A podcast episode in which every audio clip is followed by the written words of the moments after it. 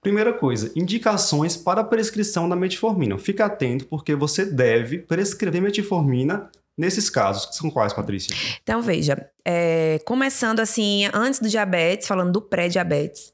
Então, pré-diabetes é uma condição laboratorial, né? Tem aquelas, a gente até pode fazer um podcast só de pré-diabetes, já tem aí o próximo, mas aquela condição que você vai ver, né? Uma glicemia de jejum ali entre 100, 125, uma glicada que não está alterada, mas não está normal, entre 5.7 e 6.4, ou então uma glicemia, um teste de tolerância oral à glicose alterado. E aí, nessa circunstância, o tratamento, é, na maioria dos guidelines, ele vai ser ainda de mudança de estilo de vida, porque é mais eficaz na população geral, mas nem todo mundo consegue fazer.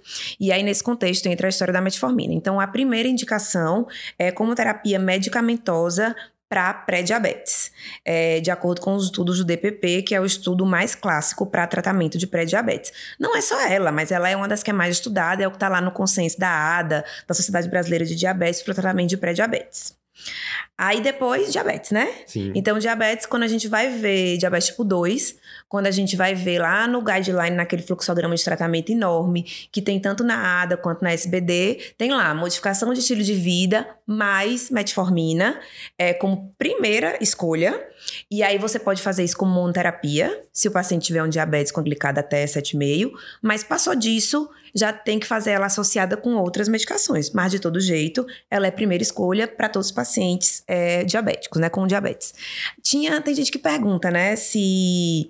Ah, mas eu tenho um idoso e eu ouvi falar que para esse idoso que é magrinho, seria melhor eu não fazer a metformina. Seria melhor eu fazer uma sulfa, porque a sulfa ganha peso, né? Sim, então tinha essa ideia, né? Do diabético magro e do diabético gordo, né? E que pro magro não seria uma opção.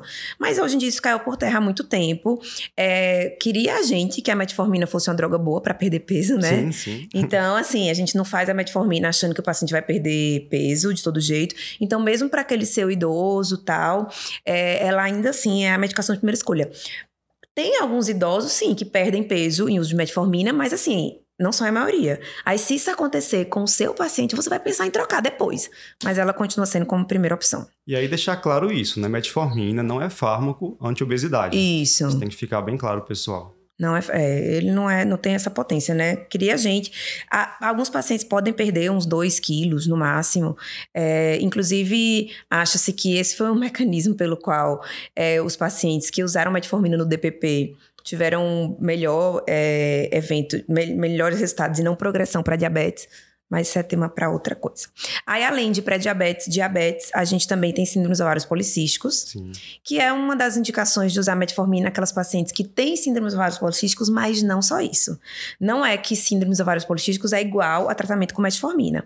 Mas se essa paciente com síndromes ovários policísticos tiver algum grau de intolerância à glicose, que isso é mais frequente do que na população geral. Então, mesmo as pacientes com SOP magras, elas vão ter mais, um maior grau de intolerância à glicose, então está indicado. Ou, em alguns casos, para tentar melhorar potencial de fertilidade. Então, ela melhora é, possibilidade de ovulação. Não serve para pilificação, não serve para acne, não serve para nada disso. Então, se a queixa da paciente for essas, que é o mais comum na SOP, também não serve. Então, em resumo, metformina na SOP seriam para dois casos, né? Pacientes que, por algum motivo, têm contraindicação a usar contraceptivo oral combinado ou não querem usar essa medicação, ou para aquelas pacientes que desejam fertilidade, né? Isso, quando Acho o principal um- problema da SOP, no caso daquela paciente, é fertilidade. Uma terceira indicação ainda seria aquela paciente que tem SOP e alguma desglicemia, Sim. mas aí cairia na- naquelas duas indicações de Que a gente já pré-diabetes comentou. e Isso. diabetes. Aí, além dessas três, tem a questão do diabetes gestacional, que é uma outra entidade, é, outro tipo de diabetes, que também merece um podcast só para ele, diabetes Sim. gestacional. Mas a metformina pode, pode ser uma das opções terapêuticas em alguns casos selecionados de diabetes gestacional mais leve. Então, você pode fazer a metformina e pode ter bons resultados. É, mas sempre lembrando que na falha terapêutica é, da metformina, a terapêutica de primeira linha para diabetes gestacional, quando precisa de medicamento, vai ser a insulina.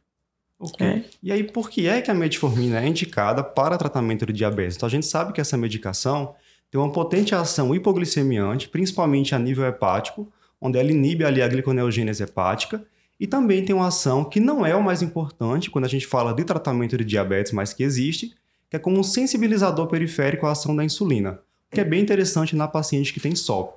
A metformina também tem ação aí intestinal, aumentando a secreção de GLP-1. Tem estudo mostrando que ela aumenta o número de receptores de GLP-1 nas células beta, que é um efeito bem interessante. Tem ação no tecido adiposo, onde ela inibe a lipólise e dessa forma ela reduz a lipotoxicidade, melhorando assim a sensibilidade à insulina. Em termos de potência, geralmente a gente atribui aí uma redução absoluta na hemoglobina glicada de 1 a 2% nos pacientes que fazem uso de metformina.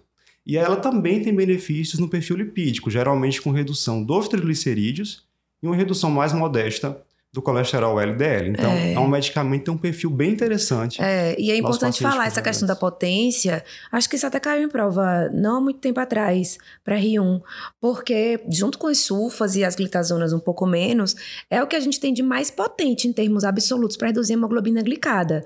É mais potente do que inibidor de PP4, que inibidor de GLT2. Então, assim, é uma das drogas mais antigas, mais seguras e mais potentes. Então, é, tem muita gente que atualmente fala, poxa, mas você vai me prescrever metformina, um remédio tão velho. Tem tanta coisa no consultório privado, né? Tem tanta coisa melhor, mais cara, achando que. Acontece. Mas não, né? Sim, Acontece, sim, né? sim. Então é uma medicação muito boa. Então não é porque é disponibilizado, porque atualmente tem um custo baixíssimo, ainda bem. Mas ela é uma medicação muito boa e muito potente. Aquela mesmo. coisa, medicamento gratuito, né? Acaba gerando. É, exatamente. Pode gerar uma desconfiança. É. Perfeito.